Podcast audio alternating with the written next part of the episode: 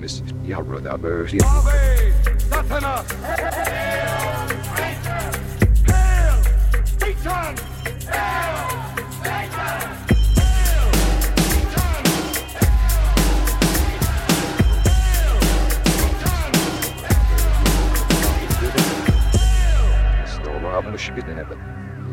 Greetings, heathens. Welcome to Hail Satan. This is the podcast exploring Satanism, culture, and life in general through the eyes of modern Satanists. My name is Joseph Rose.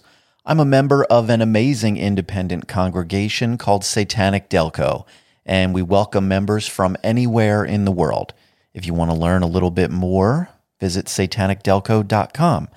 And while I'm at it, Satanic Delco is still raising money for the American Foundation for Suicide Prevention.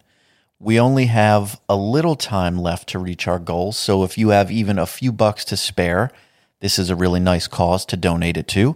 And if you'd like to do that, please visit satanicdelco.com slash give.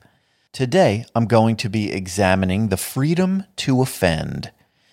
It's an integral part of the ideology of the Satanic Temple and an integral part of what it means to be an American.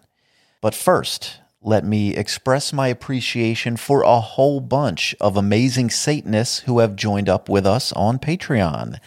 We've got David, Zephraiel, I think, Jeremy, Don, Itzamna, Itzamna, Connie, Damien, Taintus, Noemi, Matthew, Liam, Justin, James, Martin, one of many, Dicky, Brienne, Jonathan, David, Sterling, Randy, Edvin, Dan, Adam, Kyle, Will, Blood God, King of Potato Kingdom, Ryan, and Steve. Um, I never know what to say, guys.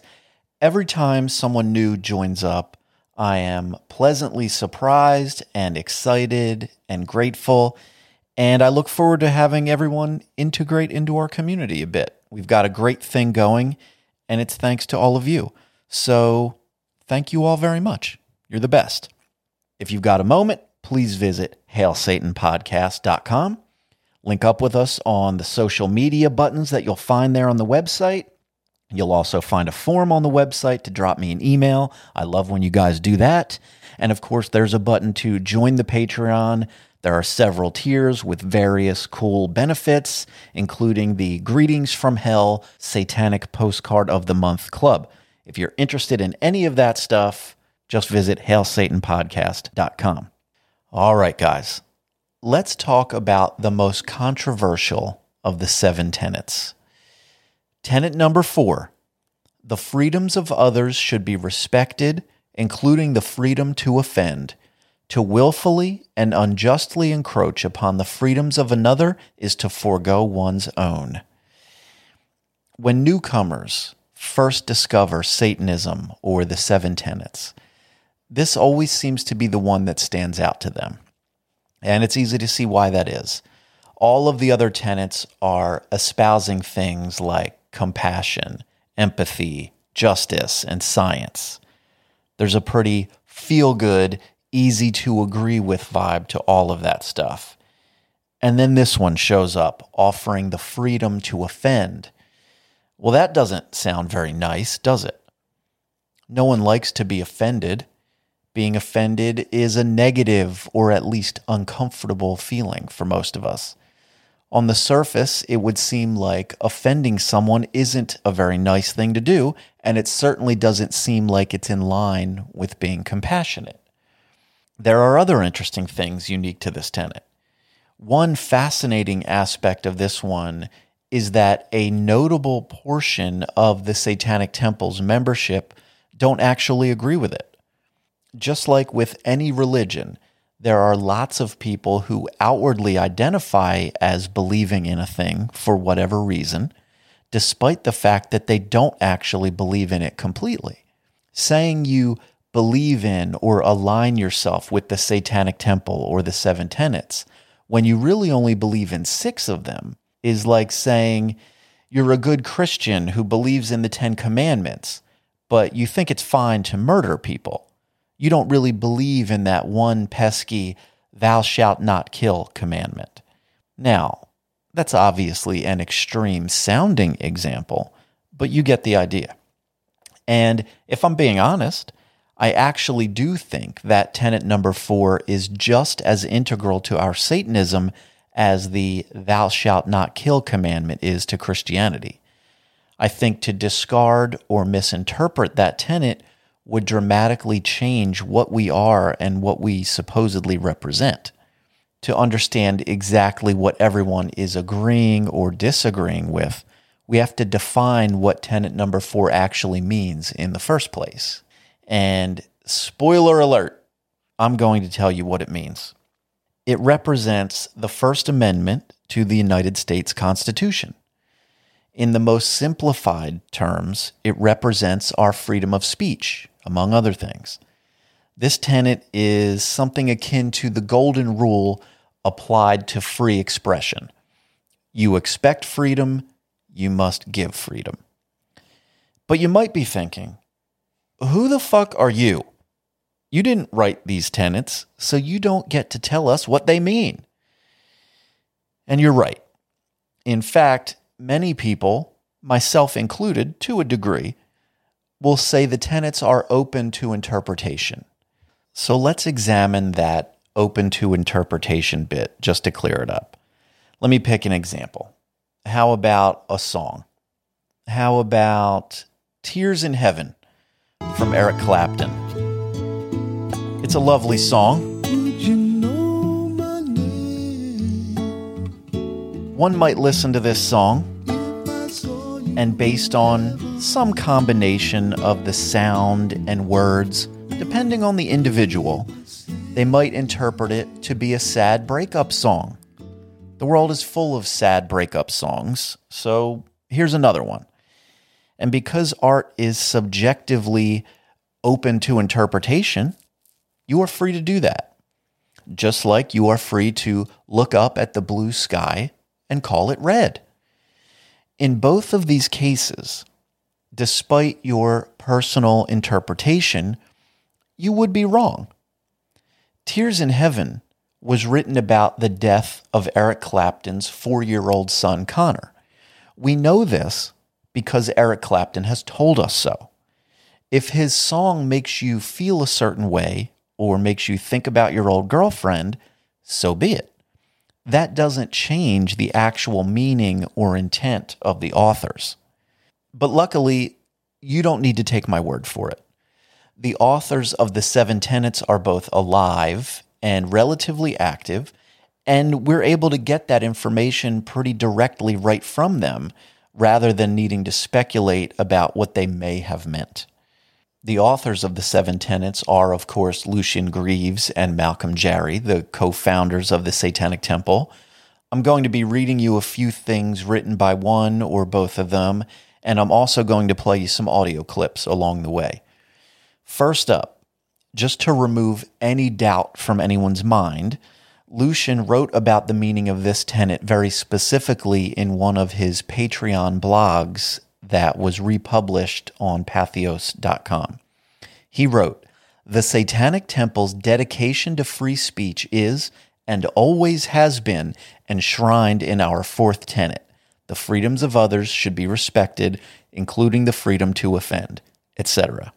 So there you have it. Now, since I'm talking so much about it and the Satanic Temple is so into protecting it, let's go over what free speech is and what it isn't. We'll start at the beginning. The United States Bill of Rights was ratified back on December 15th in the year 1791. From the moment I'm recording this, that was about 230 years ago. It comprises the first 10 amendments to the United States Constitution.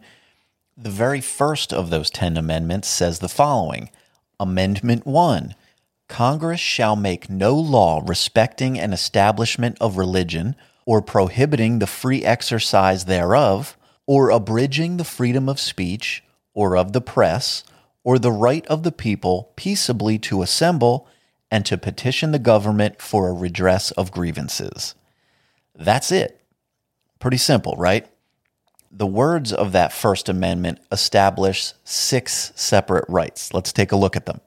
Number one, the right to be free from governmental establishment of religion. We refer to that as the Establishment Clause. Number two is the right to be free from governmental interference with the practice of religion. That's known as the Free Exercise Clause. There is the right to free speech, the right to freedom of the press, the right to assemble peacefully, which includes the right to associate freely with whomever one chooses, and finally, the right to petition the government for redress of grievances.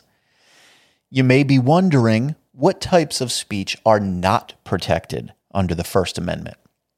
Categories of speech that are given lesser or no protection by the First Amendment include obscenity, fraud, child pornography, speech integral to illegal conduct, speech that incites imminent lawless action, speech that violates intellectual property laws, true threats, and commercial speech such as advertising. Defamation that causes harm to reputation is a tort and is also an exception to free speech. Additionally, there is no citizenship requirement for First Amendment protection. If you are a resident of the United States, you are granted these freedoms. Now, let's talk about the big misunderstood clusterfuck called hate speech. It's a term we see thrown around a lot. And if we're being honest, it's a term used by some people to describe speech that they just personally don't like. But what is hate speech? You might be surprised to learn that there is no legal definition of hate speech under United States law, just as there is no legal definition for evil ideas, rudeness, or unpatriotic speech. Generally, however, hate speech is any form of expression through which speakers intend to vilify, humiliate, or incite hatred against a group or a class of people on the basis of race, religion, skin color, sexual identity, gender identity, ethnicity, disability, or national origin. Again, that is a functional definition of hate speech, but there is no legal definition. The American Bar Association says Contrary to widely held misimpressions, there is not a category of speech known as hate speech that may uniformly be prohibited or punished. Hateful speech that threatens or incites lawlessness or that contributes to motive for a criminal act may, in some instances, be punished as part of a hate crime, but not simply as offensive speech. Once again, Lucien Greaves touched on this specific topic in an article he wrote for OrlandoWeekly.com. The article is Letters to a Satanist Do You Believe That Free Speech Protects Hate Speech and False Statements? From that article, Lucien had this to say We should be careful to never allow a ruling body to limit even hate speech, but for the most compelling of reasons such as that the speech in question is likely to directly incite immediate violence against the party toward whom the speech is directed. Freed speech embodies the freedom to commit heresy and the freedom to offend. Freedom of speech should not be confused with freedom from criticism, critical inquiry, or mockery. To the contrary, freedom of speech protects all of these things, and to expose bad ideas through reasoned ridicule is to serve a legitimate function in the marketplace of ideas. In addition, I have an audio clip here of Lucien discussing the idea that a message being offensive is simply not enough to warrant censorship this kind of situation isn't isn't unheard of. Anytime you open that door and say, "All right, we got to crack down on this," the other side is going to be seeing how they can benefit from that as well. And and you you really you really need to define things to to the point where you simply cannot say that somebody else's subjective interpretation that something is offensive is enough in and of itself to say that something should be censored. There has to be more to it than that. Somebody, you know, there has to be some tangible sense of physical danger attached to that. There has to be some real measurable damage damage done beyond that. And and not even uh, i don't know how to say it but you also have to account for the fact that you know if the truth is spoken sometimes uh, uh, uh, you, you can't hold the truth speaker responsible for the damage that causes either. And for any shit i occasionally give the satanic temple or even lucien himself i think i am a fair and reasonable man and i certainly give them credit where it's due and Lucien is right on the money there. And I agree with those statements completely. Once again, from his article on patheos.com, Lucien wrote the following While I feel that the world would be better served if our social media platforms tried their best to emulate the constitutional model, we should at least seek to be treated fairly, whatever their existing standards may be. However, if the social media mega giants are any indication of how the Satanic Temple might be protected by hate speech regulations more broadly applied, we have little hope that we'll find justice in any attempted hate speech regulations. Again, I think he is on the money here. He's absolutely right that hate speech regulations would harm the very people that most Satanists would want it to protect, including Satanists.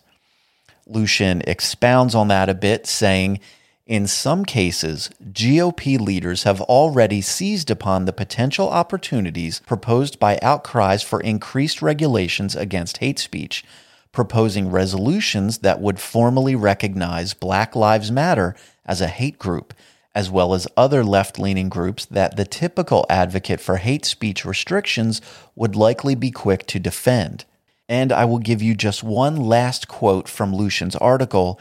He says, Satanism is a minority religion, and many of the Satanic Temple's campaigns have broad ramifications for civil rights in general. We would do well to understand the history of civil rights and the role that freedom of expression contributed to its cause. As noted by University of Pennsylvania professor Jonathan Zimmerman, every great champion of African American freedom in our history, including Frederick Douglass, W.E.B. Du Bois, and Martin Luther King Jr., has also been a warrior for freedom of expression. And yes, his name is pronounced Du Bois, so don't give me any shit about that one, guys. Because Lucien Greaves is the outgoing spokesperson for the Satanic Temple, we often hear from him on whatever issue is on his mind at the moment. But what about Malcolm Jarry? He's the other co founder of the Satanic Temple and the other co author of the Seven Tenets. In fact, it's been suggested that Malcolm is the primary author of the tenets. We don't hear from him directly very often. Most of the projects he does in public are done under his non Satan name, Kevin Soling. He makes films and music and does some public speaking and has various creative outlets. He recently took part in a symposium on the seven tenets. It was essentially a Zoom chat where he answered some pre written, agreed upon questions in front of an audience. I'm going to play you the audio of a question related to the fourth tenet being presented to him, and you'll hear his answer. It's about seven minutes long. I may pause it to comment along the way, but maybe not. Let's take a listen. This will be Satanic Temple co founder Malcolm Jarry. So, I've heard an interpretation of the fourth tenet, which is that it advocates for our freedom to offend, but not for our freedom to do harm with our speech. Some categories of speech that have been distinguished as harmful rather than just offensive are harassment, bullying, and fascist propaganda.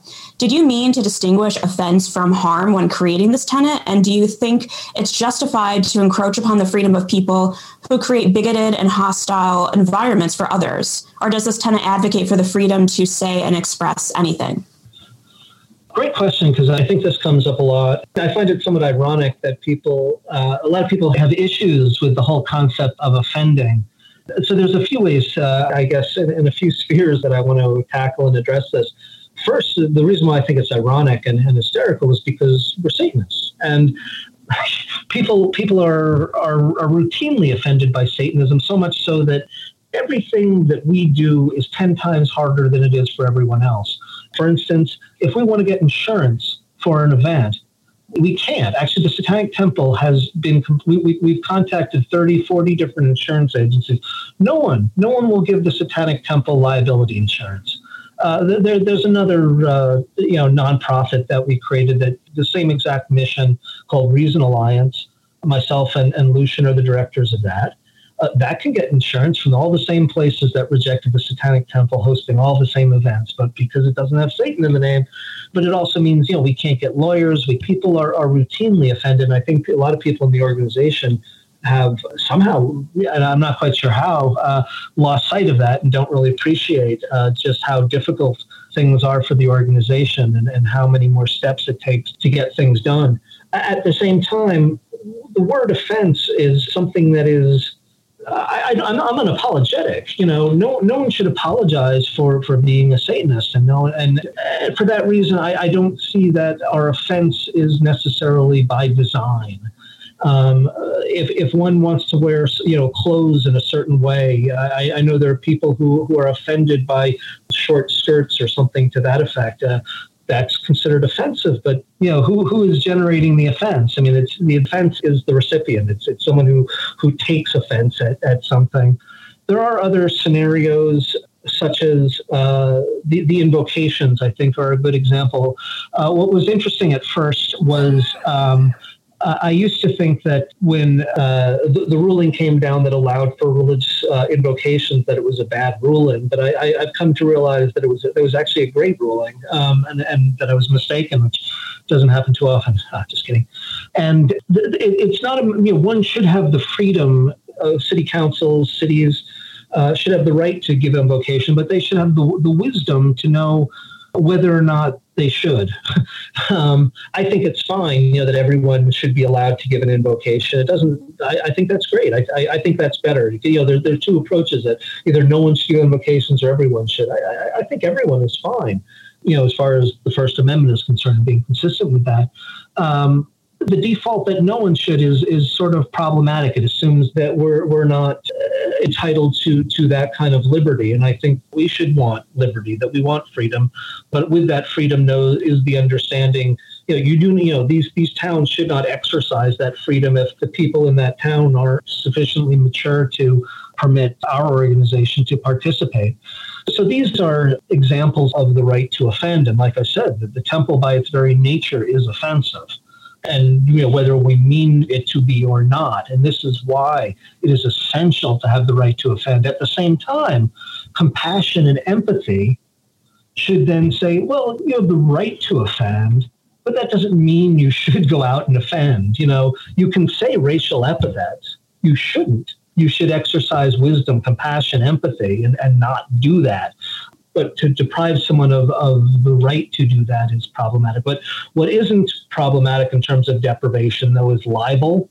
Uh, you know, things that cause you know real harm, um, inciting violence, uh, and these things have pretty much been adjudicated and, and, and pretty well over time in, in the courts uh, as far as the kinds of things, the kinds of speech that are that are inappropriate, the ones you know the, the, ones that are that are threats, the ones that uh, you know, like I said, incite violence or or, or defame. Um, uh, those kinds of speech goes or, or actions go beyond offense and and, ter- and are actually uh, harm of a real kind. Not that one you know isn't necessarily emotionally harmed by uh, by an offensive statement. That is something that one can overcome or reconcile. It's it's not. Uh, it, it can be hurtful uh, just as you know the satanic displays are hurtful to people whose deeply held beliefs are such that that represents the antithesis of everything that they've been taught to believe. But uh, that's the consequence of pluralism. I, I, I think it, it is the capacity to draw that line has been done fairly well uh, in in the courts uh, already in terms of, of what is considered problematic, uh, you know, what, what is considered illegal speech, you know, yelling fire in a, in a theater as one example uh, is, you know, it puts people in danger, you know, as opposed to, you know, something that is, that is offensive, distasteful, like, like hate speech, which is not something to condone, but it's something that one, you know, has to begrudgingly accept in order to uh, to exist in, in a pluralistic society. And again, uh, I, I'm not advocating it. I'm not, again, you know, compassion and empathy, but at the same time, there are times where being offensive is, is appropriate and necessary if one is challenging a certain power construct that is doing harm. Uh, I, I, certainly would love to do things that are legally offensive to the justices that are abdicating their responsibilities uh, and have you know whatever whatever rights that, that I have under the First Amendment to make a statement against that that could be considered offensive. I've never do anything that if it's threatening that would be illegal, and I think that is correct. But uh, but offensive is, is not, and and it is it is a, a tool that should be in our in our disposal, um, but it should be like like all tools it needs to be used appropriately. And, and you know, going back to my mention of, of uh, you know the person in my town who was you know battered by a hammer you know a hammer is a tool. It can be used constructively. It can be used destructively. We don't want to eliminate and make hammers illegal because of some the actions of some psychopath. You know it's it's something that uh, that must be acknowledged and endured. All right. Toward the end there he summarized his stance pretty clearly. He said something that is offensive distasteful like hate speech, which is not something to condone, but it's something that one has to begrudgingly accept in order to exist in a pluralistic society. And I do agree with Malcolm completely on that one. Next, I'd like to dig a little further into the idea of offending and being offended. Malcolm touched on that a bit. The question is who is responsible for the feeling of offense? Is it the person being offended or the person doing the offending? I believe it is the offended, not the offender, that is responsible. Let me give you an example. I'm going to describe you, the average listener of this podcast. You are a kind, loving, intelligent person. You take good care of your loved ones, and when you have free time or money, it goes to important charities that help people in need. You like dogs, and you keep your room tidy. You're a good Satanist, you're living your life as best you can, and you aren't going out of your way to offend anyone ever. What I've just described to you is a person who is genuinely disgusting, scary, immoral, and deeply offensive to many, many people. Trust me, there is nothing you can do, good Satanist, to change the fact that many people will find your very existence to be offensive. And don't even mention being gay or trans or polyamorous or any number of things. It is all very offensive to large numbers of people. So is that your fault? I think not. I think that's on them for not being more accepting to views and experiences that are different from their own. And just for fun, really ask yourself who do you think is more likely to find themselves serving as a Supreme Court justice? You or someone who is offended by you the openly gay, polyamorous Satanist or the deeply offended Catholic mom? And speaking of the Supreme Court, what do they have to say about all this? Through the course of several cases, the Supreme Court has unanimously reaffirmed that there is no hate speech exception to the First Amendment. Justice Samuel Alito wrote the idea that the government may restrict speech expressing ideas that offend strikes at the heart of the First Amendment. Speech that demeans on the basis of race, ethnicity, gender, religion, age, disability, or any other similar ground is hateful, but the proudest boast of our free speech jurisprudence is that we protect the freedom to express the thought that we hate. And Justice Anthony Kennedy wrote separately a law found to discriminate based on viewpoint is an egregious form of content discrimination, which is presumptively unconstitutional. A law that can be directed against speech found offensive to some portion of the public can be turned against minority and dissenting views to the detriment of all. The First Amendment does not entrust that power to the government's benevolence. Instead, our reliance must be on the substantial safeguards of free and open discussion in a democratic society.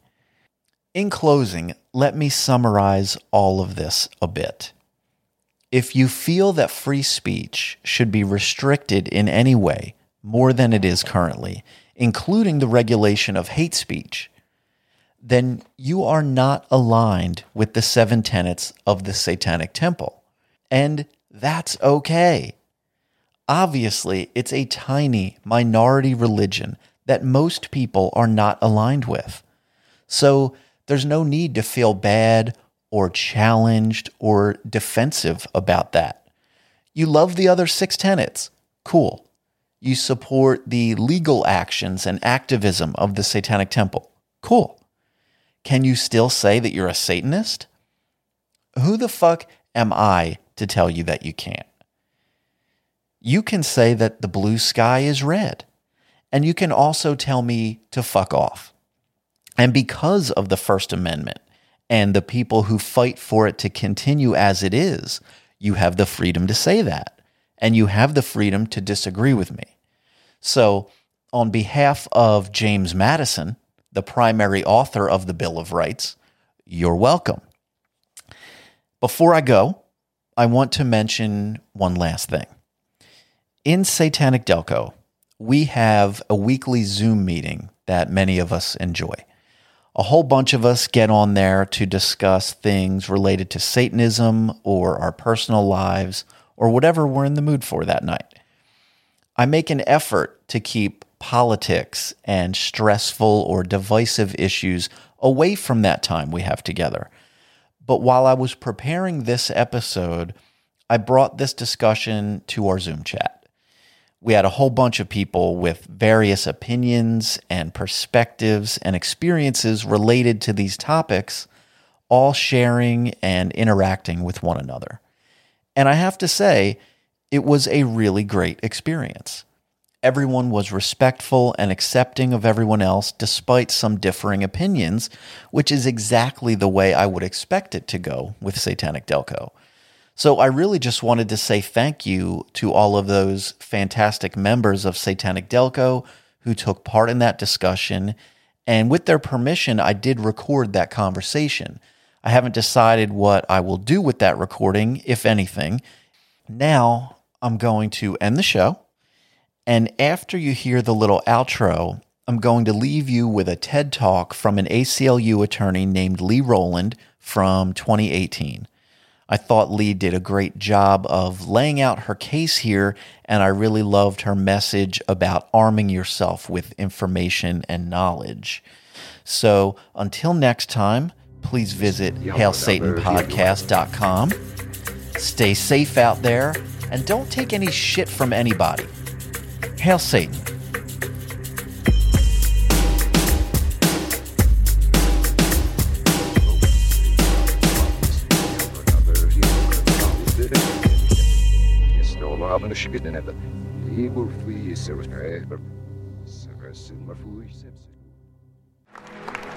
Twenty seventeen was a hell of a year for the First Amendment. Nowhere was more central to this culture war than the campuses and universities across America, including right here at the University of Nevada, Reno. Two UNR students became infamous for their speech in the past year, found themselves embroiled in two of the biggest free speech controversies of the, of the past couple of years. Student Peter Cvjetanovic became the face of white nationalism when a picture of him snarling, holding a tiki torch at the Unite the Right rally in Charlottesville went viral. On the complete opposite end of the political spectrum, if you can call it that, graduate Colin Kaepernick went on to the NFL and used his position to highlight police brutality and racial injustice by taking a knee during the national anthem. Both men became incredibly controversial for their speech. There were calls and campaigns for both men to be expelled for their opinions. But regardless of whether you believe with one, agree with one of them or both of them or neither, the First Amendment protects both of those men and their opinions from censorship and retaliation by the government. That's a good thing, and I want to tell you why. It's becoming more common for me to hear that we should have lower protections for speech, that specifically we should criminalize hate speech. I hear this from the left a lot. I think a lot of progressives envision a world where people like Colin Kaepernick can take a knee in protest of racial injustice without fear of retaliation from the government, without fear that the president will pressure the NFL to fire him. But they also want to live in a world where a government school like UNR can expel a student like Peter Cvjetanovic for his hateful views. That is a fantasy. And more than that, it's dangerous. I'm a progressive. It's not hard for me to pick between white nationalism and racial justice. One is abhorrent, one is an overdue demand for equal rights. But what would happen if I gave the government the right to decide which of those men was too hateful to speak? President Trump is a pretty useful barometer. He called the marchers at Charlottesville very fine people while reserving his ire for black football players who take a knee as sons of bitches. Your hate speech may not be the government's idea of hate speech. I sure as hell know it's not mine. But even if you happen to agree with Trump, can you be confident that the next president, the next government, will agree with your worldview? You shouldn't be. That's why, above all, I am an anti authoritarian. I know that the US government has a long history of wielding its raw power against the vulnerable communities that speak truth to that power, against those who seek to change the status quo. And because I want every student to be able to take a knee without fear of government censorship, I am a true believer in the First Amendment. But even as a First Amendment attorney, I find a lot of the common tropes and myths about the First Amendment really unsatisfying. So I want to go through three of these myths, dust them off, and hopefully in the process we'll come up with three practical rules for exercising your free speech rights powerfully and strategically. So the first one is one I suspect we all learned in kindergarten. If you remember your nursery rhymes, please feel free to join me. Sticks and stones may break my bones, but words will never hurt me. Does anyone as an adult actually believe this? It's it's manifestly untrue. Uh, I, am I'm, I'm a free speech attorney precisely because I believe that words matter, right? It's ludicrous to protect free speech by denying its very power. So why do we lie to kids, right? Why do, why do we fabricate this thing for them? Well, it's because humans of all ages can be vicious. It's just true. And when a kid is at the receiving end of injustice, a taunt, hateful language, we want that kid to be empowered, not diminished. In February, notorious troll Milo Yiannopoulos had a planned speech at UC Berkeley. Students and others in the community went nuts. There were protests, there were riots, things were set on fire. The administration canceled his talk. In April, there was a repeat, same thing, except this time it was Ann Coulter. She was going to speak. School officials said, there's going to be riots. They canceled her talk. Those two individuals, Ann and Milo, man, they became martyrs. They got to take on the role of victims of liberal censorship. They went on media tours. The media ate it up. They got more attention for being silenced than they ever did for trying to peddle their actual substantive views. So I think it's helpful to think of professional provocateurs and trolls as we would those schoolyard bullies. Yeah, their words can hurt. There's no point in denying that. But the better question is how do we respond to that, right? And a troll, a provocateur, wants you to censor them, right? That's part of the goal. It feeds into their power, it gives them something else to sell. So we don't have to march to that tune. You don't have to play that role. And we can think of them like these bullies.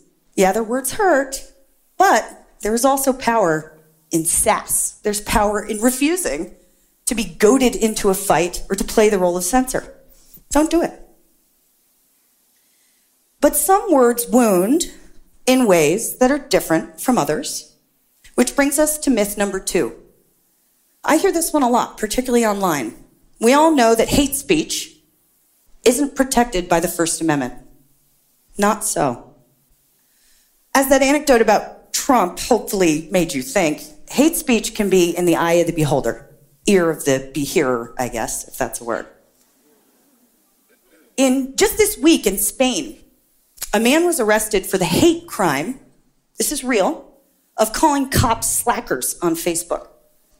Police are covered under the Spanish hate crime law. That's what criticizing your government looks like in a country without a First Amendment.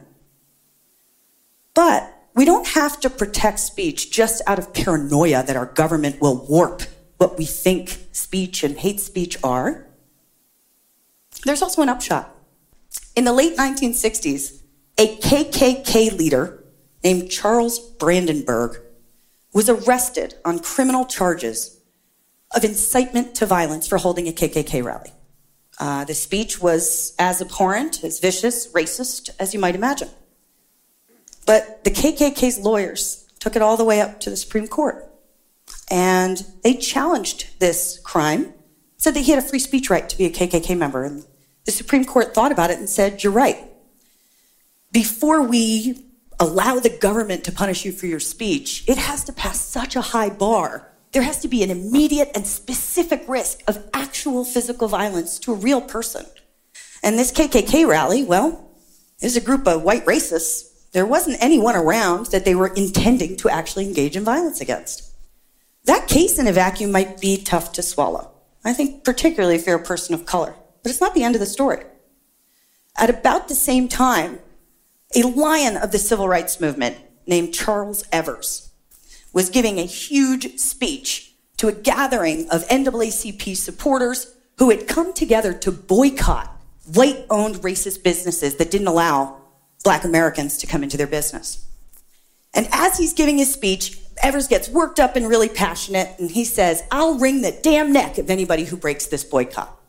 So what's he done, right? He's, he's fantasized about some future violence. It's hypothetical. He's not pointing at Bob there, right? So the Brandenburg case has just come out at the Supreme Court. And the NAACP's lawyers look at that and say, well, this can't be right. How can a KKK leader get a, a get out of jail free card, right? But our civil rights guy, Mr. Evers, is being sued for incitement by the same white owned businesses that he was protesting. Mr. Evers challenged these charges too.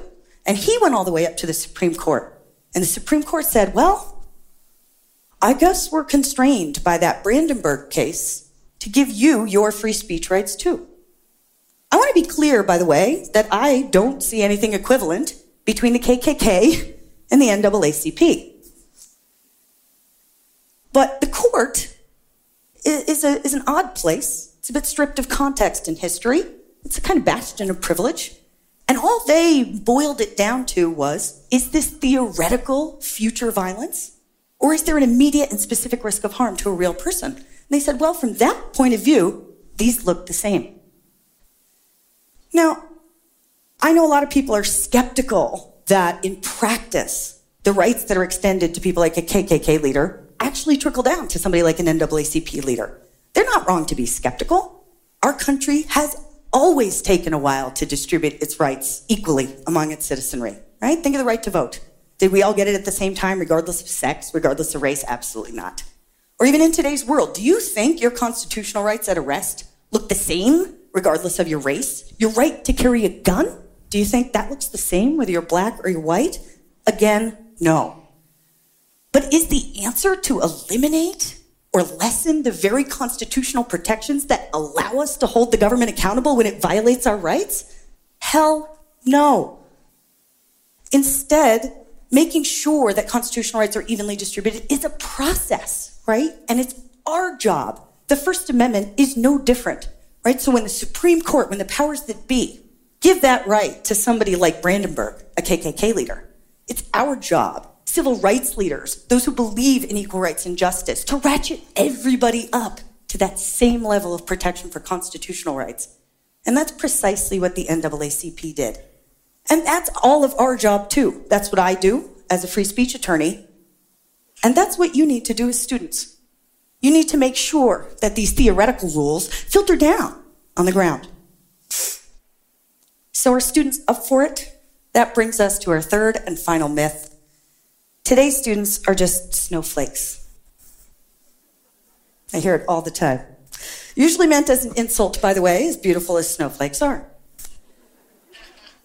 So, because of the First Amendment, public schools and universities cannot ban people from hate from campus simply because their views are hateful. So that means that over the past year, black and Jewish students have had to leave their dorm rooms and walk to class passing by people who have called for their extermination.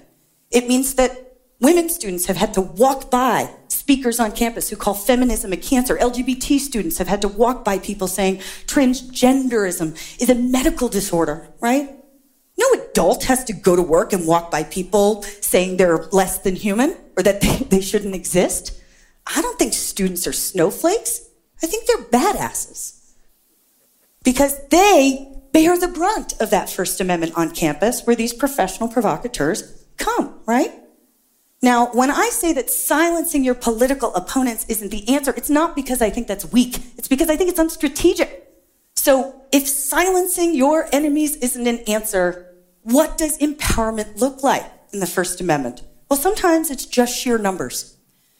The week after Charlottesville, a group of people planned a rally on Boston Common that they termed the Free Speech Rally.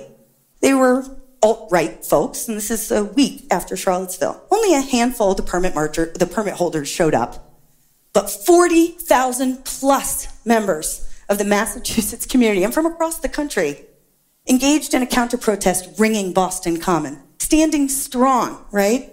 Sending a very powerful message of resistance together. That's a blizzard of snowflakes, right? There's no weakness in that. But sometimes just a single person will make a difference. One of my favorite stories from the last couple of years, free speech, one of my favorite free speech victories from the last few years is a, a musician uh, who was really appalled that the KKK was planning to march um, in his hometown of Charleston.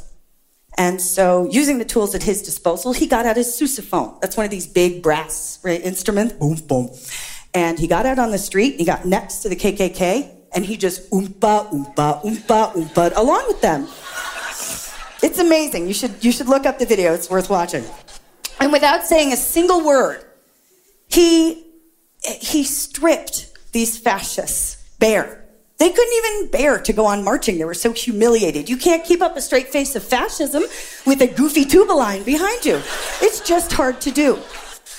So, look, I believe in the First Amendment fundamentally, first and foremost, because I know it's the greatest tool we have to keep the government out of regulating the conversations that spark every change in the world. If you want to keep having conversations that change the world, you should embrace this First Amendment too, messiness and all. And even though those three myths might not be true, I hope they started to reveal a few real nuggets of truth about how we can strategically exercise our powerful First Amendment rights. Number one, know your history know that when rights are extended to the power and powerful and privileged, that it's our job to make sure that everybody benefits from those rights. Understand that the same First Amendment that first extended to a KKK member was used strategically by civil rights leaders to cover the NAACP leader as well. That's a success story, and we have to keep doing it. Number two, don't try and silence your way out of a debate as we've seen from Free Speech Week, as we've seen from the Free Speech Rally, people trying to co opt the term free speech just feeds them power. We can't let them do that. Free speech as a concept, its power is in its indivisibility. It's equal for the KKK leader and the NAACP leader alike, right? So don't dance to that tune. You don't have to give the provocateur the censorship she's desperately hoping that you give her. So that brings us to number three dance to your own tune. figure out for yourself when you go to a counter protest in numbers or alone with your tuba. Figure out when you hold an alternative and more loving event across campus. Figure out when you think there are ideas that are just fundamentally unworthy of debate. And the way that you figure out how to handle these conflicts, how to handle speech that you abhor, can be a great guideline for how you handle conflict throughout the rest of your life. My name is Lee Rowland. I'm an unabashed progressive. I'm a skeptic. I'm an anti authoritarian. For all of those reasons, I believe in a robust and indivisible First Amendment. Join me. Thank you.